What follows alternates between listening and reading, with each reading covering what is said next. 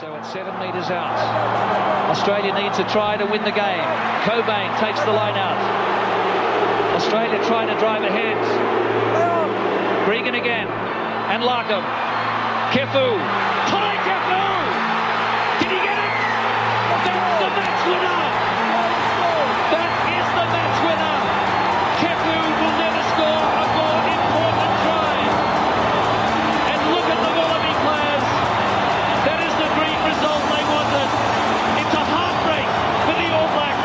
Welcome back to the Running Rugby podcast. Another weekend of rugby done and dusted. We've got Six Nations, Super Rugby AU, and Super Rugby Aotearoa all going on this weekend. Uh, lots to talk about, boys. I'm joined with Leo and Toby as always. And probably the biggest news from the weekend, guys, came out of the Six Nations. We've had only two games. Um, the French Scotland game postponed due to more French players being diagnosed with COVID, and it's not exactly clear when they're going to be able to play this game going forward now. Um, Italy succumbed to Ireland, a 38 point loss. And the biggest point and what I want to get to is the Welsh England game. Wales winning 40 to 24, but this game marred in a lot of refereeing controversy uh, by the French ref um, Pascal Gaüzère. Um, and it was the first two tries from Wales. First off, uh, calling time on potentially while England's still in a huddle having a chat from Owen Farrell after the referees pushed him for that with water boys on the field. Um, and then the second, a bit of a controversy about whether there was a knock on, what is a knock on, how it works. Boys, I'm sure you've seen some of the videos, read some of the articles about this. What are your initial thoughts? First on the the quick chip kick across field from Dan Biggar um, while Owen Farrell's still chatting to the team. So I, I've just I've been back to look at the video and actually just checked how long it was um, between sort of the discussion with the ref and the call time on. So in this circumstance, Farrell goes back to the team, and about eight to ten seconds later, Biggar's asking if he can get time on, like where's the mark. Ref sets the mark, and probably 12 seconds after Farrell's been turned around, Biggar's taking his chip kick and setting up the try. So I think what I think it's just a bit of casualness that's crept into the game around, um, you know, have a conversation with your team. Like that's that's not I'm giving you 30 seconds. It's like go and have a conversation. And sometimes players grab everyone in a huddle and have a long-winded chat, and other times they just look up and down the line and say whatever they say, and it's all over, you know. So I think it's still incumbent on the English side to to remain ready because they don't. There's no predetermined amount of time before the time's back on and obviously Biggar was pushing for it because he could see there's an angle um, to score some points. Mm. But I guess the ref probably needed to be more aware of how many um, randoms were on the field. Like you got water boys on the Welsh and the English sides getting around handing out bottles. 16 minutes into a game, like I'm I'm always going to be strong on get these blokes off the field. Like at least like if, if you're going to have a break, like 16 minutes in, are you kidding me? They shouldn't be there. So either uh, teams are going to have to play around them, or the ref should be kicking them off and getting the game started then, just to show he's serious. And you know, we're getting back into this, boys. Time to pay attention. It's surprising though. I mean, how quickly it seemed like in real time. I mean, when you go back and kind of time it, yeah, you know. But he had to walk back a significant distance from the referee, and I think usually a referee kind of prompt the team, rightly or wrongly, and say, "Let's go, boys, come on." But I mean, obviously, if he had done that, the tactic wouldn't have worked. So I think it's just Wales playing what's in front of them. And although it may seem a little unfair, I think it wasn't completely unreasonable. And yeah, I think this the the rub of the green was with Wales on the day, really. What about the um, second try where Wales have gone wide? There's been sort of a bobbled pass. Um, I think it was Rees-Zammit, uh, and he sort of dropped it probably forward, but it's come off sort of his own leg, and he sort of hit it with his calf, and it's gone backwards, um, and then been uh, pushed forward by the England players. Liam Williams come through and gathered the ball and gone over the line. Now they've gone to the TMO for this, and they've called this as an on-field decision of a try, but we need to check a knock on. And I think, I mean, there's multiple pictures of the Welsh players' faces after it gets awarded a try. Um, being very surprised with that as the as the end result. And I think most people looking at it would just be like, "Oh, the guy's lost control of it.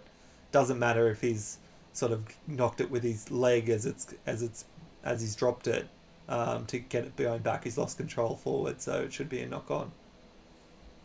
Again, like without going and checking the the rule book for the exact wording, um, if you've if you've lost control of the ball, I think that's generally called up as a knock on, or at least you know advantage given to the other team and playing playing the knock on. But in the in the you know fine line of the law, if if you've fumbled it, but you then stick a leg out either intentionally or unintentionally and manage to kick it, um, like there's probably not enough detail in the law to say, well, that is a knock on because it was unintentional, or it's not a knock on because it was intentional. Like it probably just gets called one way nine out of ten, and when it gets called in an international match the other way, potentially within the laws, um, you know, it creates a scene. Which you know, this probably gets called in other levels of rugby, local rugby, regional, district competitions, and you never hear about it because none of that's televised. It's not, you know, sheep stations for anyone. But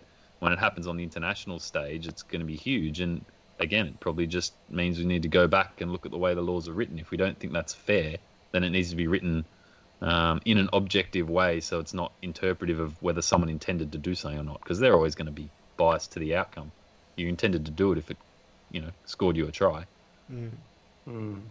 I feel like we've gone away from, you know, often, I guess 20 years ago, I remember when we were playing, if you kind of mishandled the ball but got a got a toe to it before it hit the ground, that you'd often get away with that. But I think more recently, it, it has been there's been more of a focus on control of the the catch or whatever, or how long you're holding the ball before it gets put on the toe. So I feel like more often than not, currently those sort of instances would be called a knock on. Yeah. But there is still like there is still room for movement in that interpretation, and so I think maybe it's maybe it's more likely to be called a knock on than not. But it's still up to the referee to discern that and again, I think Wales just got a bit lucky with this. Mm. And you'd have to say, like, you don't want laws written that give, like, that make the ref decide was that intentional or not, because you're going to get these players with amazing skills, you know, either throwing passes behind their back, dropping the ball onto their heel, and chipping over their head. Like, at some point, someone's going to do it, and they're going to half pull it off. And was it all intentional? Was it, you know, intending to do one thing, got a different outcome? I wouldn't I wouldn't support having rules that ask the ref to say was that intentional or not. It's got to be more black and white that if the ball travelled forward and the player didn't have control when it, you know, encountered another player, the ground, a certain part of their own body, like that's how black and white it's got to be for me, so you don't get this controversy, and then you just play to the rule. It's interesting that you call it like that when there seems to be a bit of a push back um, for refs to particularly in areas of foul play, to do things a bit more um, with common sense in terms of maybe not dealing uh, dealing out some of the harsher punishments um, by saying that oh, it probably wasn't intentional. I mean, we saw more red cards uh, on the weekend in the Reds versus the Rebels match up there in Queensland. Um, a very highly penalised match. Referee had a lot to do um, in this game. I think there was a total of 32 penalties or something in the game. Um, so getting up towards that sort of one every two to three minutes sort of thing. So doesn't leave a lot of space for um, running rugby in there. But Reds take it 23 to 21. Rebels just off the boot of To'omua had a chance to win the game at the end, but um, just pushed his penalty kick uh, out to the left and cost the Rebels uh, an upset victory which it would have been um, against the Reds coming off a strong week one. Yeah, look, I think the Rebels actually played pretty well in this game. I think the Reds were certainly lucky uh, in parts to, to stay in touch with the number of errors they they had unforced errors of their own just from what they were blaming the dewy ball and the conditions. Um, you know, they were trying to play a more expansive, open game, and, and it just wasn't coming off. But the Rebels did what they do well, which was chip away score score penalties, and and their defense was really abrasive. They really confronted the Reds and tried to shut them down, put them under pressure, generated some of the other errors. Um, so it's not. I feel like the two losing sides in the Super Rugby AU, it's not all doom and gloom. It's it's not the result either team wanted, but it but there's definitely something there for the Rebels. I think some of their um, outside backs who most people aren't very familiar with, myself included. There's actually some some promising uh, signs out there outside To'omua, um, outside Reece Hodge. Um, I think they looked good as a as a pair with um, To'omua and Joe Powell, and there was there was some signs of, of strength in the forwards too. Um, you know that they're, they're going to be a challenging team who have a chance to upset, and they'll be very disappointed they didn't get the result because the last thing they need is more bad luck results. Definitely, the Reds didn't didn't execute how they should have um, compared to Week One, and I think they were the far better team, and the Rebels did, to their credit, they did play well. I wouldn't necessarily say it's not doom and gloom for the Waratahs, which we'll get to shortly, but that was that was pretty a pretty epic loss there. Um, but the Rebels have almost overperformed, I think, based on their roster. Um, I I still question if they lose tomorrow, they lose Hodge, have a key injury there. I think they'll really struggle for structure. Um, but with what they've got at the moment, if they play to this game plan, I think they will keep games tight and they will kind of steal the occasional game. Um, but we've got to actually see, I think, over a, a bigger sample size because this could be them playing to their the top of their potential almost. I think um, the Reds they're not quite as polished as the Brumbies, um, but you know they, they can win pretty and they can win ugly, and I think they did what they had to do. and obviously, To'omua had the chance to steal it, but in the end, I think the better team won the game. And I think the Reds will show this year that they do win these close, tight encounters, uh, which again I think we'll we'll see them play at the in the final this year.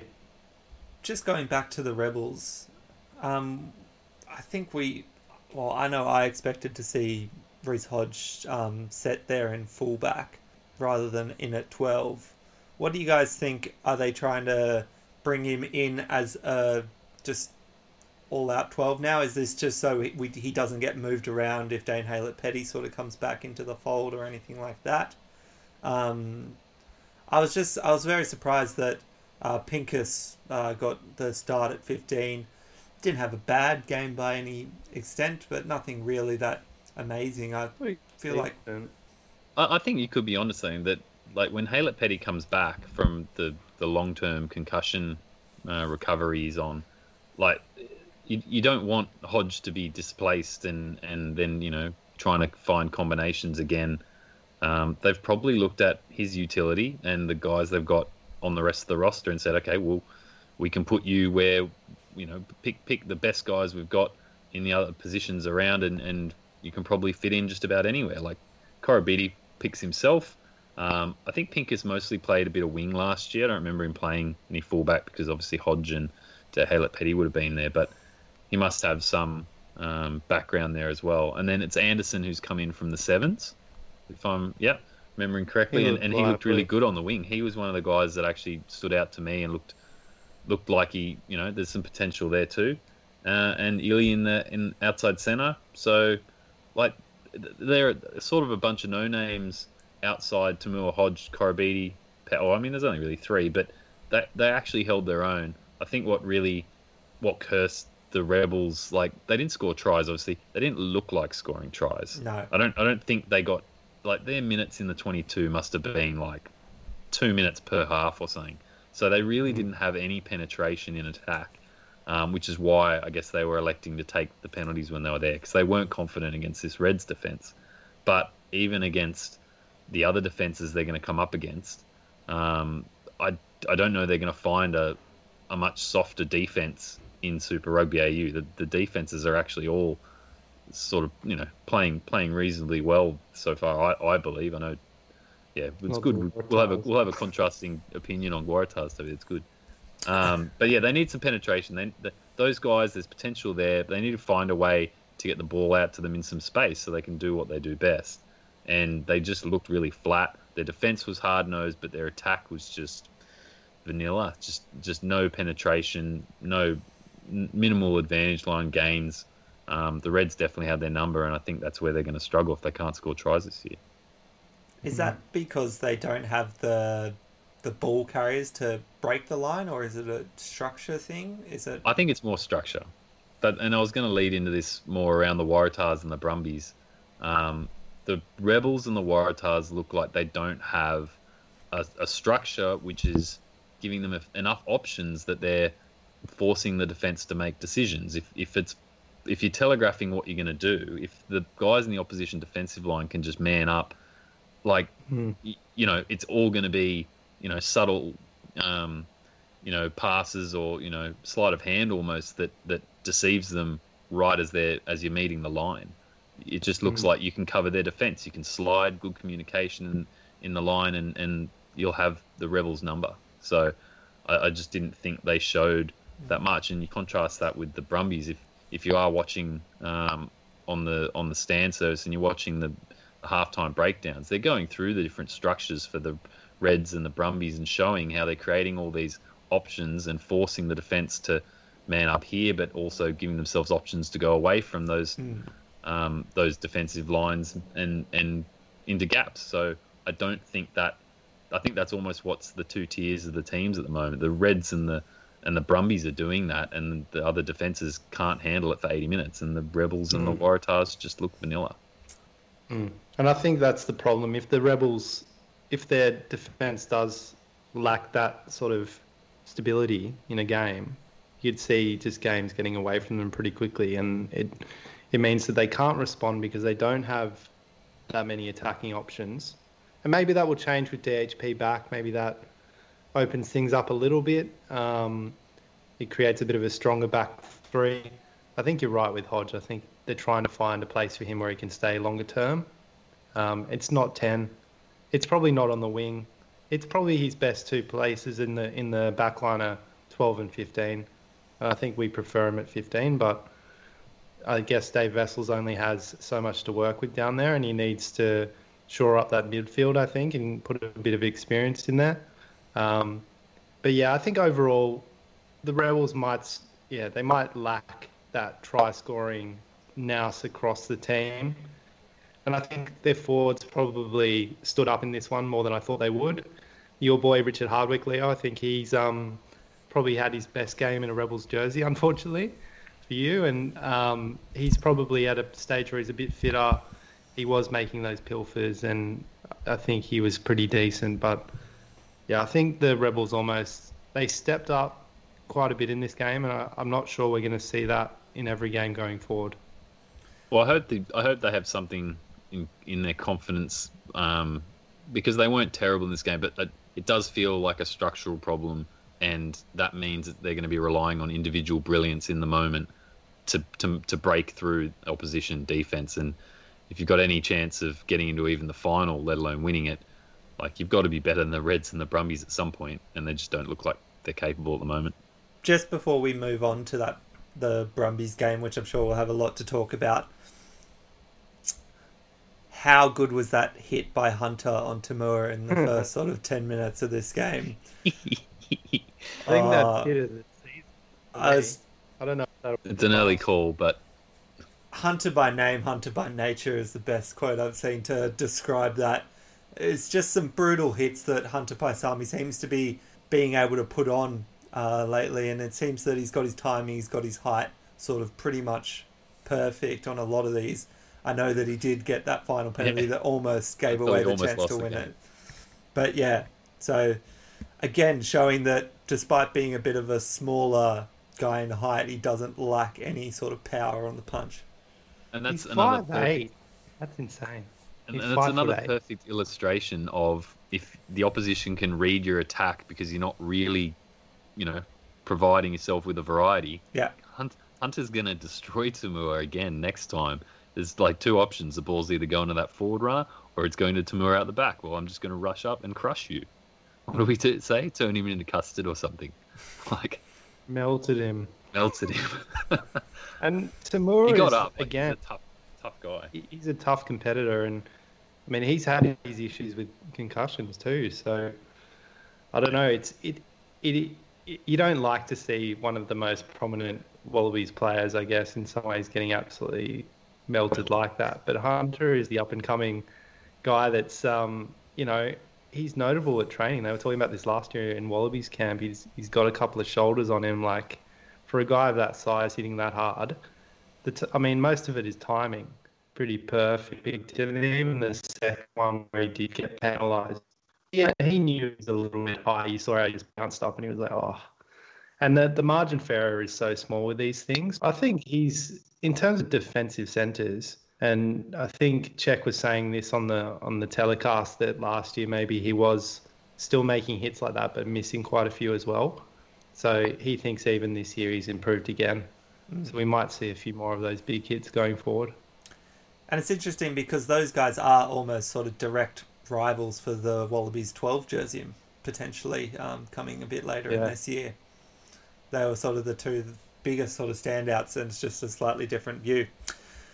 Let's go to that Brumbies Waratahs game, and Waratahs continuing to break records in all the wrong ways in 2021. Uh, another record breaking defeat 61 points to 10 going down to the Brumbies down there uh, in Canberra. And it was just a bit of a bit of a training run in the end, it seemed like, for the Brumbies. Um, the Waratahs seemed like they couldn't put a huge amount together they had a lot of loose ball and a lot of giving up possession to this Brumbies team that didn't really miss out on too many of the chances they had. Uh, Mack Hansen gets a hat trick and lots of other tries all throughout um, for the, this Brumbies team. So, I mean, it was entertaining to watch, but a little bit depressing, I'm sure, for Waratahs fans and Rob Penney watching this team um, slump to a second big, big defeat. Yeah, and I have to say, Arch, as a Waratahs fan watching this, I still really enjoyed the game. I was actually found myself wanting the Brumbies to score more, and um, you know they're both entertaining and really effective in what they do. Um, and it, I actually thought, you know, Rob Penney after the game was saying, "Oh, look how dejected and and the boys are really hurting." And I thought, well, that's kind of a thing that coaches say. And then Stan in one of their um, aftermatch shows was kind of cutting to the dressing room, and it just showed you the players were actually like head in hand, some of them, and and quite visibly upset. So I know it's it's two record defeats on the trot, which is something you don't see very often. And I, I guess the the rivalry between say the the Waratahs, the Reds, the Waratahs, and the Brumbies is so strong um, that even these younger players would understand that and they feel the pain early on in their careers, obviously, when they're still growing, when they're still learning. And as a Waratahs outfit that's quite inexperienced, I think Rob Penney is right. We need to get around these guys. We need to kind of take care of them because you don't want to whip a dog when it's down, you know, mm. dent their confidence even more. Um, I just struggle to, to see where they go from here from a confidence perspective, from an outlook for the season. Um, there must be so much pressure on on each one of them to to perform well.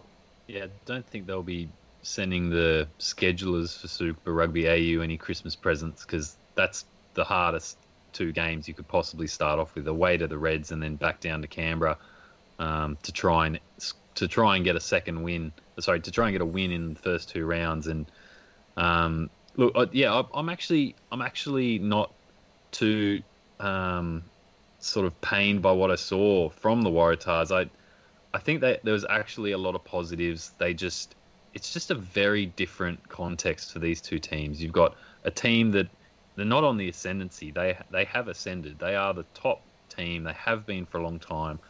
So many of their players are incumbents for multiple years, developed combinations, good understanding of, of the structure and, and, a, and a very good structure, not just that they're playing whatever the structure is well. I think this is a really effective um, system that the Brumbies are running, and you know they they give guys like Ikitau the opportunity to come in and have another good game. Um, look really dynamic and dangerous at outside centre, just run rings around his opposition. Like that, con- contrast that with a team who has lost 1,500 plus caps and just all their experienced guys. There's there's so few experienced, um, you know, senior guys with a, with a lot of sort of winning experience to bring confidence to the team.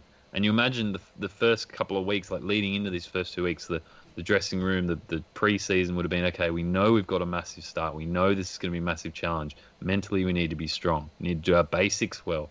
We need to put pressure on the opposition, hold you know strong defensive line, like all those sorts of maybe platitudes, but all that, that type of um, sort of focus would have been there, and they've just had everything turned upside down by having the two worst possible results given back to them, even after a whole you know preseason of prep and all the mental and physical conditioning they've gone through. So, you know, horrible for the guys. I really feel for them. Like they're obviously we, we like to slag off a few uh, favorites, but they're humans and they're and they're going to be struggling after this. And I hope that they they're in the contest and and I don't know who I hope to win, but against the Force, I hope it's a good game and they get to execute all right because I think on the weekend Swinton and Tizzano were quite strong, even in a losing side. They were busy, mm. they were strong. Tizzano again was everywhere.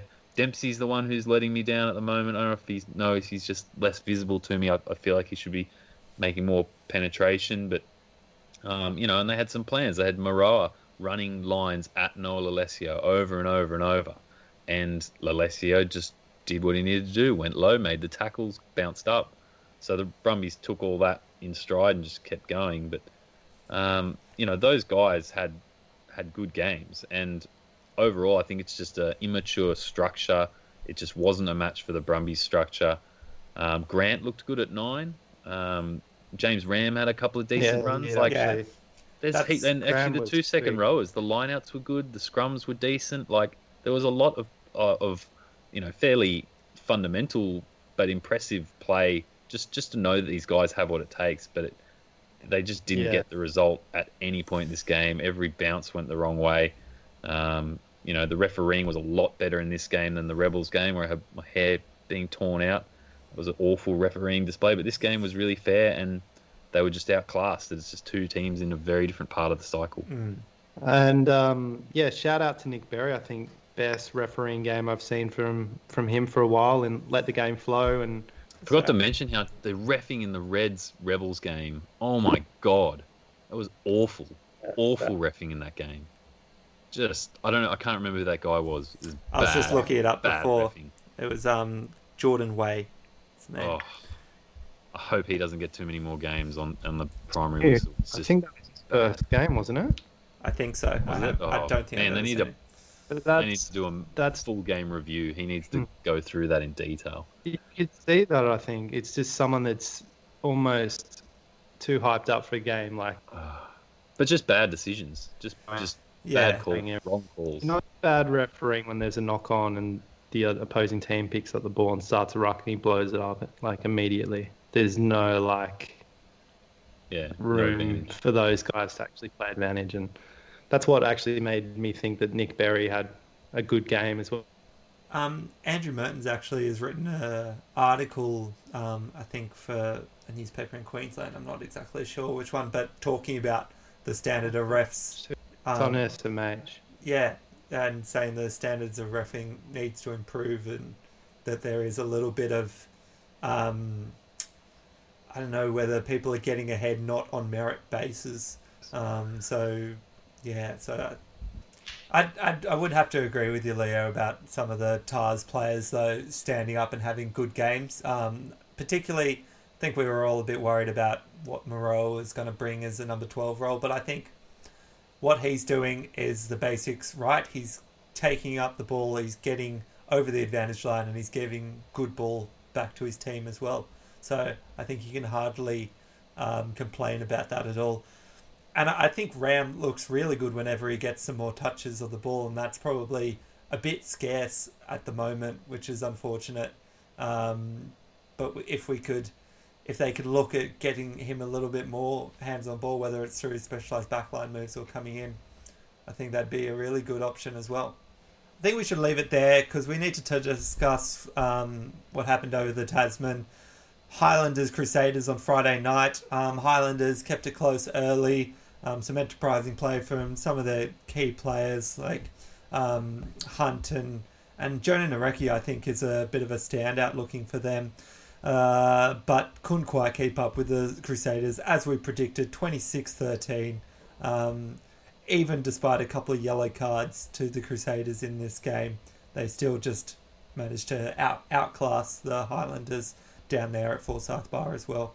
Yeah, and that's another team which needs to find ways to score more points. Like they've got a lot of good individuals. They need a system that's going to give lots more opportunities and create more openings because they just look a bit stunted. You know their talent's there, but they just need more. Yeah, they need to create more opportunities, and obviously against the Crusaders, it's going to be the toughest ask. I suppose it's yeah, it's saying for the season long. They need to be trying to hit a couple of tries a match just to build something that, that they can defend. I mean, it's it's almost yeah, it's it's a result that I expected. I hmm. mean, they yeah, look a bit. I think they're a bit thin on the ground in terms of their talent, right? Yeah, I mean they've got some players that seem to be standing up. I mean, you saw the return of Liam Squire off the bench here. Shannon Frizzell, another uh, strong one. Mikaele Tu'u, the number eight, um, had some impressive sort of performances in there. Um, but yeah, as you said, I think expected really, and a lot of more of the same from the Crusaders, even with uh, a few players a bit more inexperienced in the back line, the likes of Dallas McLeod in there at 12. I think it was his third game for them. And the new sort of 15, uh, Fihaki, had to come in late for Will Jordan. So this is a team that are about to probably add Will Jordan and David Havili back into the fold at some point as well as well as players like George Bridge. So plenty of talent to come back for the Crusaders. Uh, the closer game, even though it ended up a little bit more of a blowout on points, Hurricanes Blues, Blues taking down 31 to 16 uh, on the back of a couple of late breakaway tries. Rieko Ioane getting a breakaway in the 77th minute. But earlier it seemed to be all sort of the Hurricanes were pushing for it. Some dynamic play from their hooker.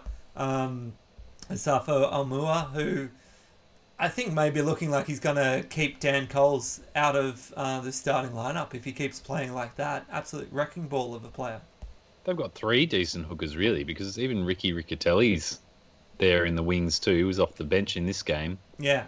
And he's, you know, he's been around for a while. He's he's he's not a world beater, but he's certainly you'd have him over no one, right? So well, he was um, he was the up and coming guy for a while. Mm. Um, yeah, that's right. That was set to kind of um, surpass Dane Coles, who just seems kind of ageless, really. Yeah. Um, but Aumua seems like a whole nother level to what Riccitelli was bringing in. Such a good running game on him. Um, we saw with that try, like he's just can break the line and has a lot of power there. So yeah, I could see him. I could so see him definitely in the, the All Blacks frame as well, I think. Um, Codie Taylor obviously had a good game for the Crusaders, but that second spot, um, I think in the All Blacks, in terms of the next few years building to the World Cup, I think there's there's a bit of opportunity there for, for guys to come through. Given you've seen like who's the guy from the Highlanders? I can't remember his name. I think he Liam came off Coltman. the bench. Liam Coltman. He you know, he's been the second or third, probably third choice hooker in the All Blacks setup for a while. Mm. So someone like Aumua would, pro- would probably, I'd say, take that spot. Um, and whether Coles is still around with, with Taylor, I reckon Aumua is probably the third best at the moment. The Blues really seem to be able to shut down um, this Hurricanes back line. And I don't think it was on the back of sort of, we were worried about their halves. They have the new sort of com- combination with uh, Taumateine and Jackson Garden Bachop there still from last year. Um, but the likes of sort of Ngani Laumape, Proctor didn't really get much of a um, impact in this game.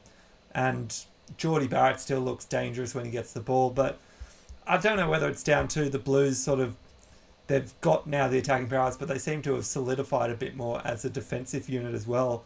Um, even with the likes of someone like Harry Plummer in there at 12, um, him and Ioane, I think, defensively been working well, and I think that that is helping the Blues a lot because being able to limit to your opposition to under twenty points really means that you you should be able to score um, more than that as that Blues outfit and win most games. Mm.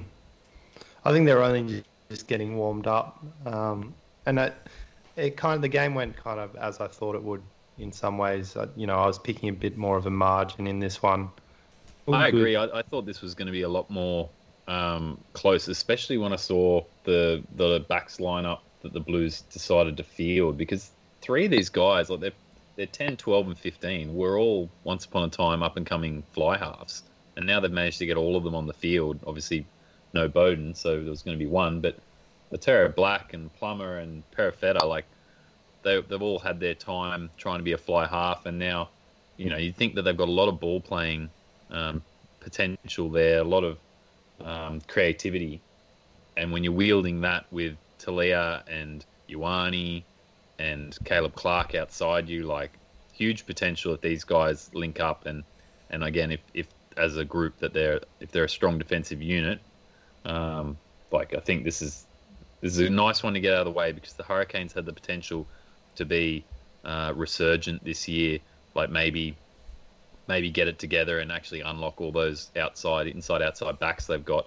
And the Blues have, have shut them down well in this game. Um, and even though it's taken them sort of to the death to really blow it out, like again, it's it's a bit of a Reds thing. It's like the good teams win tough games, and sometimes the scorelines don't really reflect how close they were for a lot of it. I think the Blues are one of these tough teams that just knows knows where they stand. They have a lot of confidence, and they and they tend to carry that for 80 minutes. They don't they don't get too ruffled anymore, which is such a contrast to Yeah. three, four, five years ago when they were the team we would regularly talk about. You just got to get in their heads, got to get them emotional, get them get them a bit riled up, and they fall apart. I think I, I would have said that a dozen times in year one of this podcast that that they are that sort of team, and you just can't say that anymore. It's good.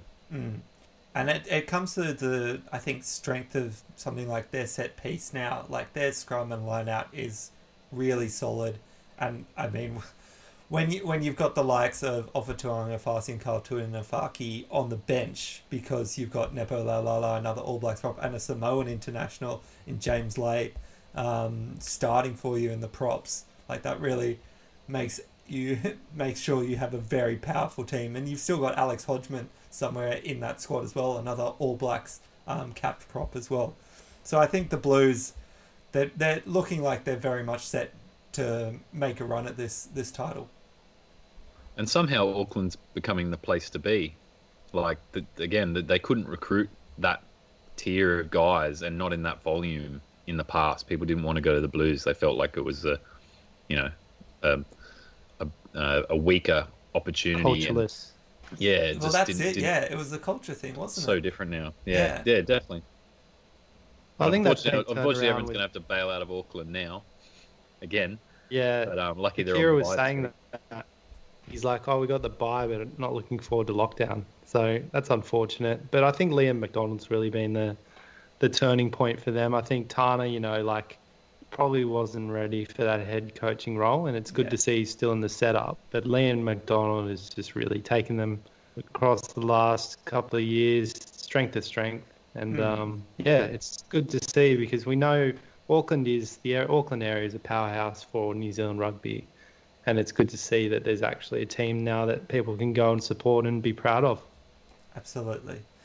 All right, let's let's jump forward to round two of Super Rugby Aotearoa because we get to see the Chiefs next week down there in Hamilton, um, taking on the Highlanders, which should be a pretty interesting um, game to see where the Chiefs are gonna come from in 2021. Whether we're gonna see a repeat performance of 2020 or we're gonna see the Chiefs of two or three years ago that were dynamic and challenging anyone in this competition. What Chiefs do you think we get to see on Friday night?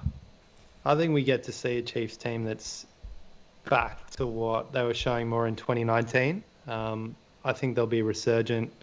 Although the, the Highlanders will be, I think, better for the hit out against the Crusaders, the Chiefs get to come in having reviewed them and almost with a bit of an element of surprise, I guess, as to how they'll play. And, you know, I don't, I- don't want to see them playing Gatland ball. I know that Warren's not around at the moment, but I think they need to play their free flowing style, play with some exuberance and unpredictability.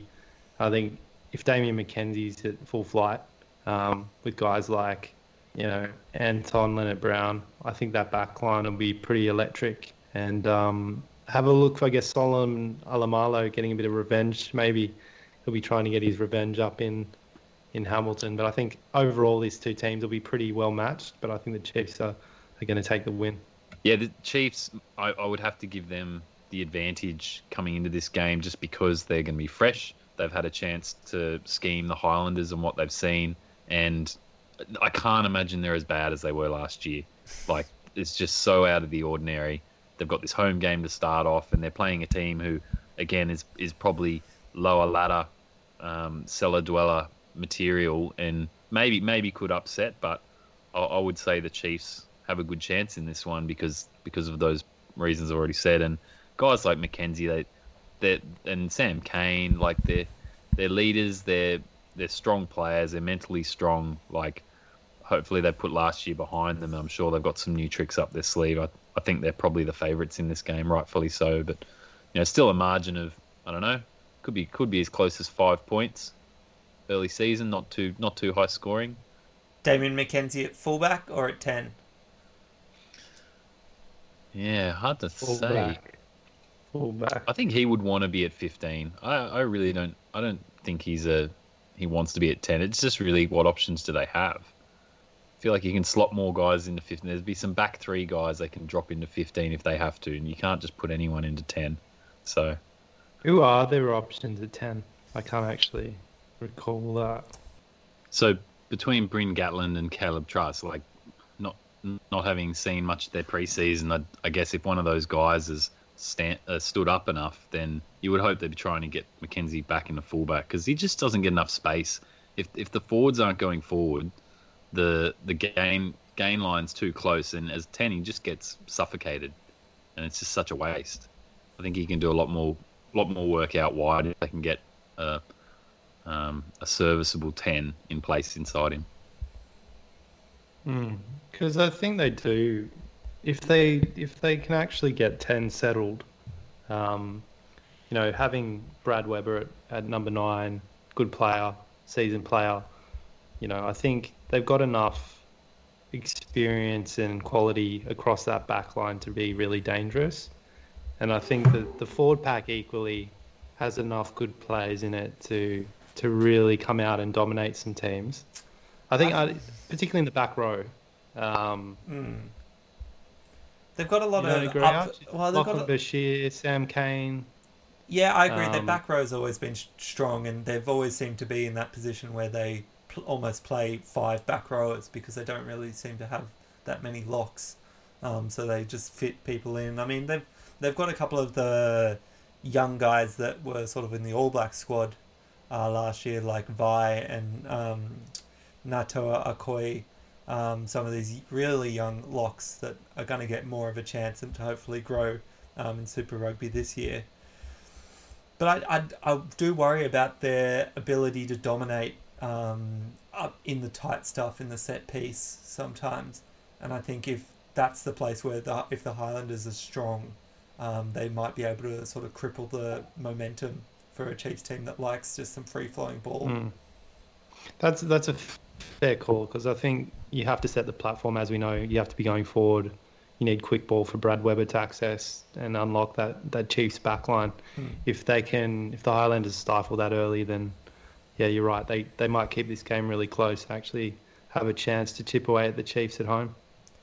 So I'm gonna I'm gonna take the Highlanders in a very close one, but I think I think um, I don't think they're going to be fatigued, Leo, from their first game um, in. I don't think that's enough. They should be ready. I reckon they're going to have found some errors and ironed out some of them, made things a little bit more sleek.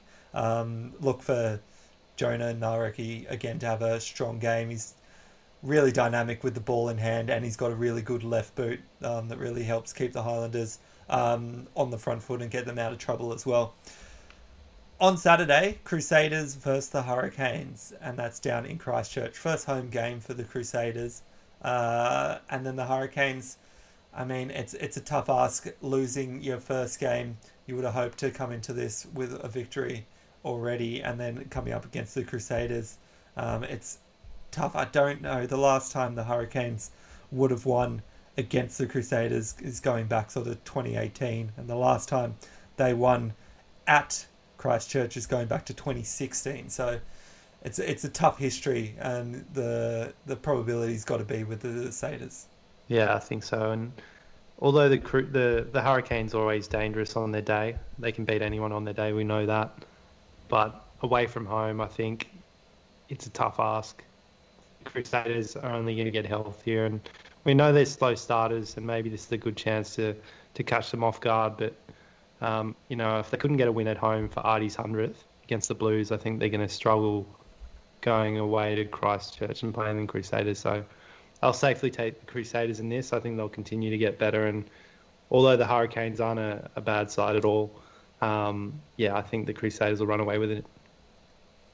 I think I think you'd be making money if you just no matter who was going to Christchurch was uh, you were always betting that they'd lose. I'm not sure an All Blacks team picked of the other four super sides versus the Crusaders at home. Ooh. I'm not I'm not even sure I would definitely back them if they were both at full strength. Mm. Like the Crusaders is just they're just a, like they're they're bigger than the sum of their parts. So I'm never gonna never gonna tip against them at home, and I'll happily be wrong one out of fifteen. Oh, I'd The love line- to see that. I know because I mean realistically, most of the All Blacks are Crusaders, right? A lot of them are. So you take those guys out, is that All Blacks team good So- enough to beat the unit who are the Crusaders? Okay, so just really quickly running through what sort of team you'd have like two of the props from the Blues with like Dan Coles at the front. You'd have Dane Coles. Coles. Can we say Dane? Is it a, isn't Dan Cole like an English? oh Yeah. sorry Dan Coles. Dan Cole's a tight Show the man some prop. respect, or King hit you. Um, locks you'd have Patrick Tuipulotu and maybe one of the young guys from the Chiefs like Tupou Vaa'i. Um, back row you'd still have Sam Cane. You'd have Hoskins I think Tutu the- and like I think the com- combination Kira. team will, wins well. really Sam Cane, Aaron Smith. Like you take the Blues Aaron team Smith. and you just fill in who's the your gaps. ten? Um, it would. We've got no Bowden at the moment. Oh, Oh no, we have to pick McKenzie now. uh, it'd be Terry Black. Probably, Probably. would, yeah. Yeah. And then you'd have like Unless Melanie you Lamarki keep Not a and guard Leonard back. Chunt Brown. in there. You'd have Lienert-Brown, can't Enrico with Aaron Ioane, Smith. Caleb Clarke. Yeah, they are pretty Look, that'd be a very good team, but depending if you give It's them a month, to prepare, maybe. It's but that- that's cohesion. right. Yeah, yeah. Give them a week. You pick Fair them enough. and you give them a, a Monday to Friday to prepare for a Saturday. I think the Crusaders are still favourites, and that's why I will tip them every time. Well, for for someone that watches, say, more Australian rugby than New Zealand rugby, for example, I think if you're used to seeing the Brumbies and the Cohesion Nation, I think the Crusaders are almost that to the next level. Like Yeah. they're the two standout teams in Super Rugby that continue to bring guys through year to year, but they have a solid base. Their system's always in place well, and their cohesion is just off the charts. So often, if there's even a few guys out, they can still adjust, and and guys come in and they bided their time and they're well prepared. Guys like Mack Hansen, for example, that you know was was waiting in the wings, comes through and then scores a hat trick. So Mm. Crusaders, I think, quality's there. They're set for again another title. Is that going to be what is it four in a row if they win the competition this year in New Zealand? I guess these these titles that we're throwing around, you know, obviously they're It's not they're apples and just apples. domestic titles. They're not the overall title, which Yeah. we hopefully will get to see at some point in Trans Tasman competition um, in a few weeks' time. But yeah, I'd, look, the Crusaders to me are just still the team to beat. Um, so I think that yeah, the Canes are going to struggle, and the bookies have got a, a line of ten in this game. Mm. So more, Wouldn't disagree with yeah, I think away from home it's tough. It's going to Yeah. be tough for the Canes. Super Rugby AU and the Waratahs finally get a home game uh, this year. They host the Force in Sydney at Bankwest Stadium. Force obviously coming off a bye. Tahs, do they need to prove something here to show that they, well, to help sort of Rob Penney hold on to his job? He said even after the game that he'd, he'd cop the cop the blame. Yeah, well, he's saying, you know, if there's a better man for the job than me, I'm not going to stand in their way. And I, it's It's a whether fair sentiment. It's whether there's if there is understanding between him and the management that look, this is a season where, you know, you've still been disrupted from last year. It's probably not the roster that you really want yet. We're still building towards something. You have time. Just keep plugging away. Like if he has support of the board, then by saying things like that, there's no real threat. But is it equally if there is some tension there, and he's just sending them a message saying, "Look, you know, kind of kind of calling their bluff a little bit in some ways. I don't think he's going to get fired. You know, if they keep losing, I still don't think he's going to get fired. But he's trying to take the the focus on off himself by saying it's not about me as well. At the same time, I think in some ways he's trying to maybe allow the focus to rest on him to give the players a bit of space. Um, no, but without not. without taking He's saying it's about the players and the the well being of the players. He's not No, saying right, this is my responsibility. But- he never says but that. by making but by making the point no that's why i'm saying that like allow the focus to rest on him not taking the blame but if he makes a comment like if they think there's someone else bet more suitable for the job then that's you know okay fair enough and that just means people are like But oh shouldn't he be saying I'm the man for the job? Look, I haven't, you know. I think he's probably I'm already said that. These guys up. I think Rob Penney taking the focus at least to say if I'm not the right guy for the job, well, that's for the you know the the club to decide. Blah blah blah. That just, that just lets people even just for another week just you know put a little bit more coach focus on it than players because he said the players need some space, the players need some love. That they've had a tough ass. They've been shattered after a pre-season building up to a couple of big weeks, and they've just been absolutely belted. Um, like he he is essentially he's in season two, right? He's use an analogy. He's out there like planting the seeds of some potentially big things, trying to get some potential out of these guys. And he's you know his first crop he's had a drought and bushfires, and he and people are like, why don't you have a whole heap of stuff to show for your effort? And he's like, well, come on, like they they've employed him for a long term um, position to develop something. You don't you don't cut someone down when they achieve nothing after a year and a half. When you basically give them nothing, It's like a year. Yeah, like but he started with less than nothing, really. right? He started with a squad that he had no involvement picking, and he had all these sort of his like contracts for guys who were going to disappear, and like so hard to start from that point. That if they didn't give him three years to to get something going, I think they'd be kidding themselves that anyone could have done better. Do you do you guys actually think though that there's I think there's tension there. I think he's getting this is not the scrutiny is there obviously from the media, but I think there may be some unrest unrest internally. I don't know. I think he's you can see it in I his face. media I- There's up. real strain there. It's not just like, oh, this is unfortunate. It's like this he's really taking this hard. He's not used to coaching teams that lose. And he like said this. that. He said he Yeah. hasn't been in this situation before. So I reckon anything you see that's straining him is him being like, you know, come on, why can't I?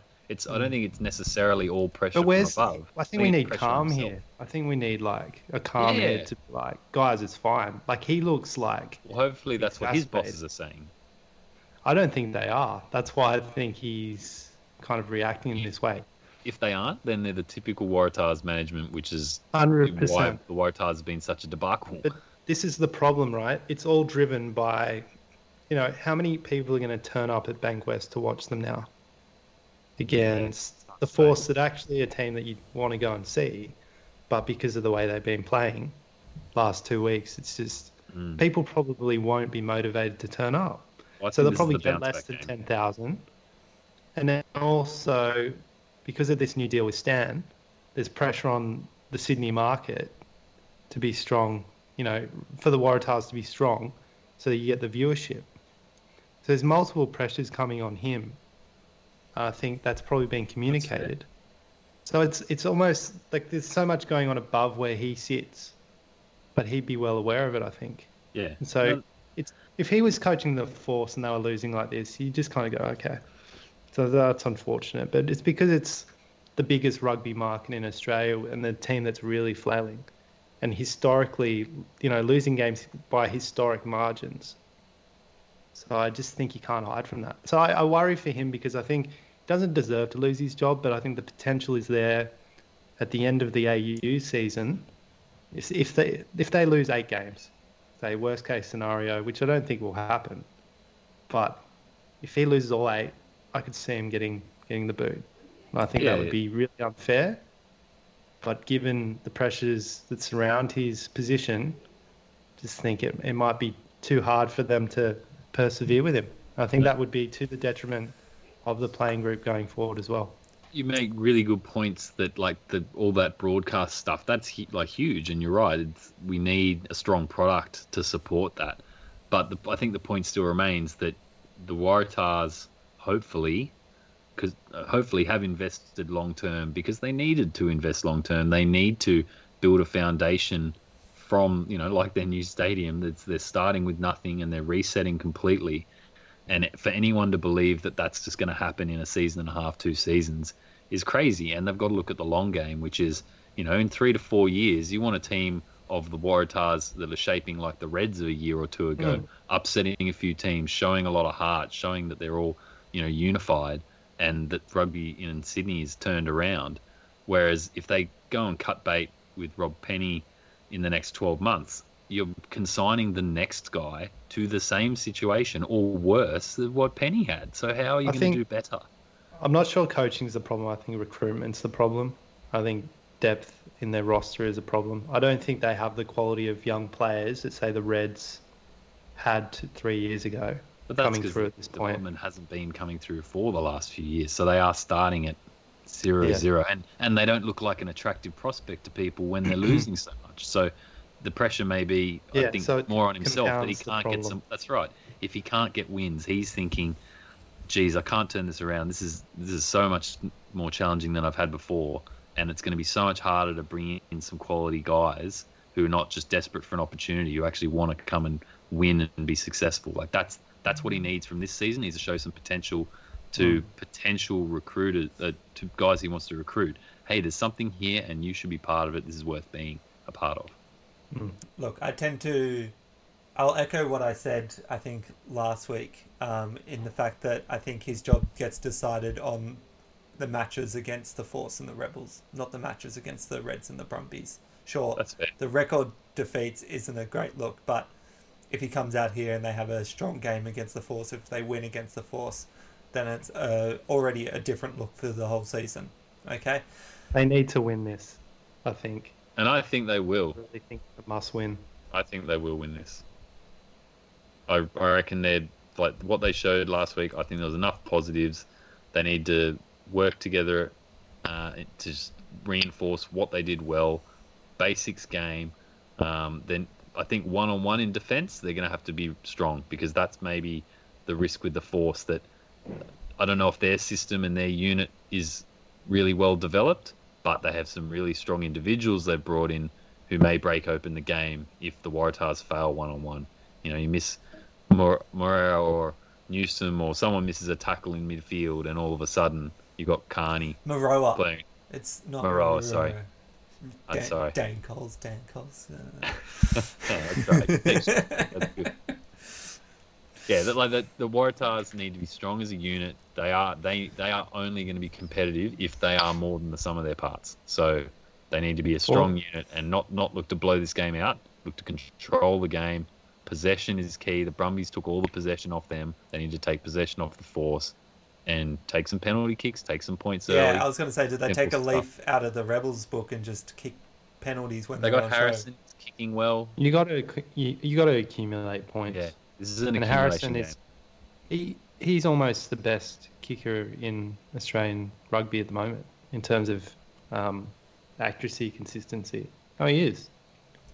He did have a very accurate year last year, but we've seen he's very good. Some very good kicking displays from. Oh yeah, you do what the Rebels did. Yeah. You defend well and you, you build pressure and you, you capitalize on those three point opportunities, particularly against a force team that isn't going to completely rip you apart with tries. I don't think they're more likely to just chip away at you as well. So it'd be it might be a bit of a cagey affair. Um, but the force of favourites. Who you, who are you taking, Toby? Are you sticking with the bookies? I'm leaning towards the force by by like a margin of three or so. I think it'll be a really close game. Waratahs have so much more to lose which I think the pressure on them is immense. Not sure if they're going to be, if that's going to make them play better. I think that could actually, things don't come together early in the game, the Force might just, because the Force are playing, they're happy, they're back, they're like, this is great. We're travelling around. We played at home already. We played pretty well against the Brumbies. Western Barbarians. Off. watch the Waratahs get absolutely towed up by a team that we kept the the margin respectably. Yeah. Um, and now we get to go into their house with all these savvy veterans that who know how to win, and I think that's going to be the difference. I think the Waratahs may really struggle, and it's not going to be it's not going to be a big defeat if it's a defeat. Um, I really hope the Waratahs win, but I, I, I'm not confident at all. Yeah, I got a. My first instinct was the force, and I mean it. It will depend a little bit on what teams they're able to put up this week. Um, if the if we do start to see any sort of changes from the Tahs sort of team, I don't think they have a huge amount of options. But and what the Western Force put together. Saturday night, and this back down in Canberra GIO Stadium, the Brumbies now hosting the Rebels. So they're just cleaning up after the Reds, it seems, at the moment. Every team that goes and plays the Reds then has to head to Canberra to play the Brumbies. And it's this game has been reversed. It was initially supposed to be down in Melbourne, but due to lockdowns and um, travel restrictions, uh, it's been flipped around. So this game will be in Canberra, and then the reverse fixture um, will hopefully be in Melbourne. Just it means that the Rebels are able to travel across to Western Australia for the week after against the Force. Geez, Arch, you are all over this. I had I had a whole mental uh, kind of a pretzel. spiel gone like thinking the rebels are at least at home against this Brumbies side. Like use that to their bit. Like very unfortunate set of circumstances for them to go to Canberra and, and face a buoyant Brumbies side who will just be, you know, well, I'm not not thinking they're going to have an easy week at training. I don't think they're complacent, but geez, they'll be they'll be amped up and they'll be looking for more blood. I reckon the the rebels are going to have to be really really tough in defence again. Um, the Brumbies broke out all over the place in this game um, against the Tahs, so. Um, if the Rebels can stifle that like they did with the Reds, they've still just got to find find a way to score some more points because this is this is this strong structure with lots of options for the Brumbies between um, between Nick White and Noah Lolesio. They can just distribute the ball to so many different people in each phase. Um, if the Rebels can't emulate something like that and disguise what they're doing and, and break out of the, the Brumbies line, like, geez, it's it's going to be it could be a low scoring affair um, until the Brumbies break it open late in the game. Like, I feel like it could be a real grind just trying to wrestle the, the Brumbies and keep them in touch. I think they'll be too classy for the Rebels. I think the Rebels' defense, if they can bring what they brought in in week two, well, maybe they have some sort of chance of keeping it close. But I, I would still be picking a Brumbies by 15 sort of result in this. Um, I hope they go with the same team. They don't kind of rotate players and try and give guys opportunities because I think the team they have at the moment's working so well. Been so impressed with Noah Lolesio, or Lolesio. I've got to say it correctly. Um, he was he's been excellent. His defense has been better. His combination with Nick White is only growing.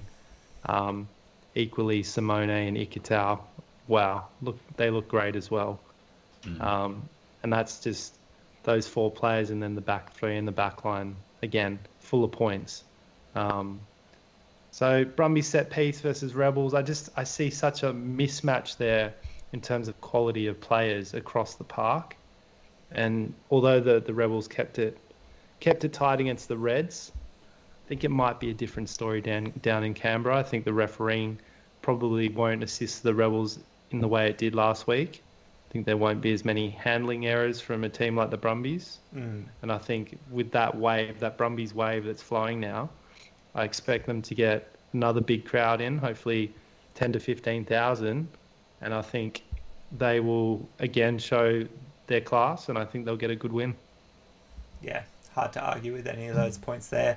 I'd like to echo your sentiments on hopefully we get some better refereeing displays um, this weekend to allow a bit more free flowing game, which I think if we do, as you said, it's going to hurt the Rebels more than the stop start, multiple penalties, options to kick long range um, goals with either To'omua or Hodge in there. Then the Brumbies have the Reds at home the following week. It's amazing. What a run. Well, it wasn't supposed to be home, home, home, but after going know, away to know, the forces, yeah, It's it's convenient for them, isn't it? Good schedule. Like a but it means that means they've got a big it's- tour it's later, tough. Yeah, back into but their then they have the It's gonna be bye, right? Travel. actually they have the bye. Then they've got the force, Force at at home. home. And Then they go to New. South Wales. they- not too yeah. bad. Queensland and Melbourne. That's They're gonna have to go all over the place at the that's end. decent. I don't know if they lose a game. Maybe not, but I guess for them, it's it's runs on the board early because then they go That's into what a they bye. said it as well. They Yeah. said that. Yeah, it's it's Take all you about home. getting the scoreboard dominance as on the on the table, and Is there, they're going to be challenging teams who are just tr- playing for second, really. what's the run now? Is it 17 from 18 at Canberra now? The last 18 games, I think they've only dropped one. Yep. Um, And who was that to? The Rebels. Archie's got his The shots Rebels- on. Rebels are a backing, funny team. I find them really hard to predict, but surely you can't pick a Rebels win. No, I don't think anyone's picking a Rebels win. Um, definitely, definitely taking the Brumbies. But I'm just saying, just saying.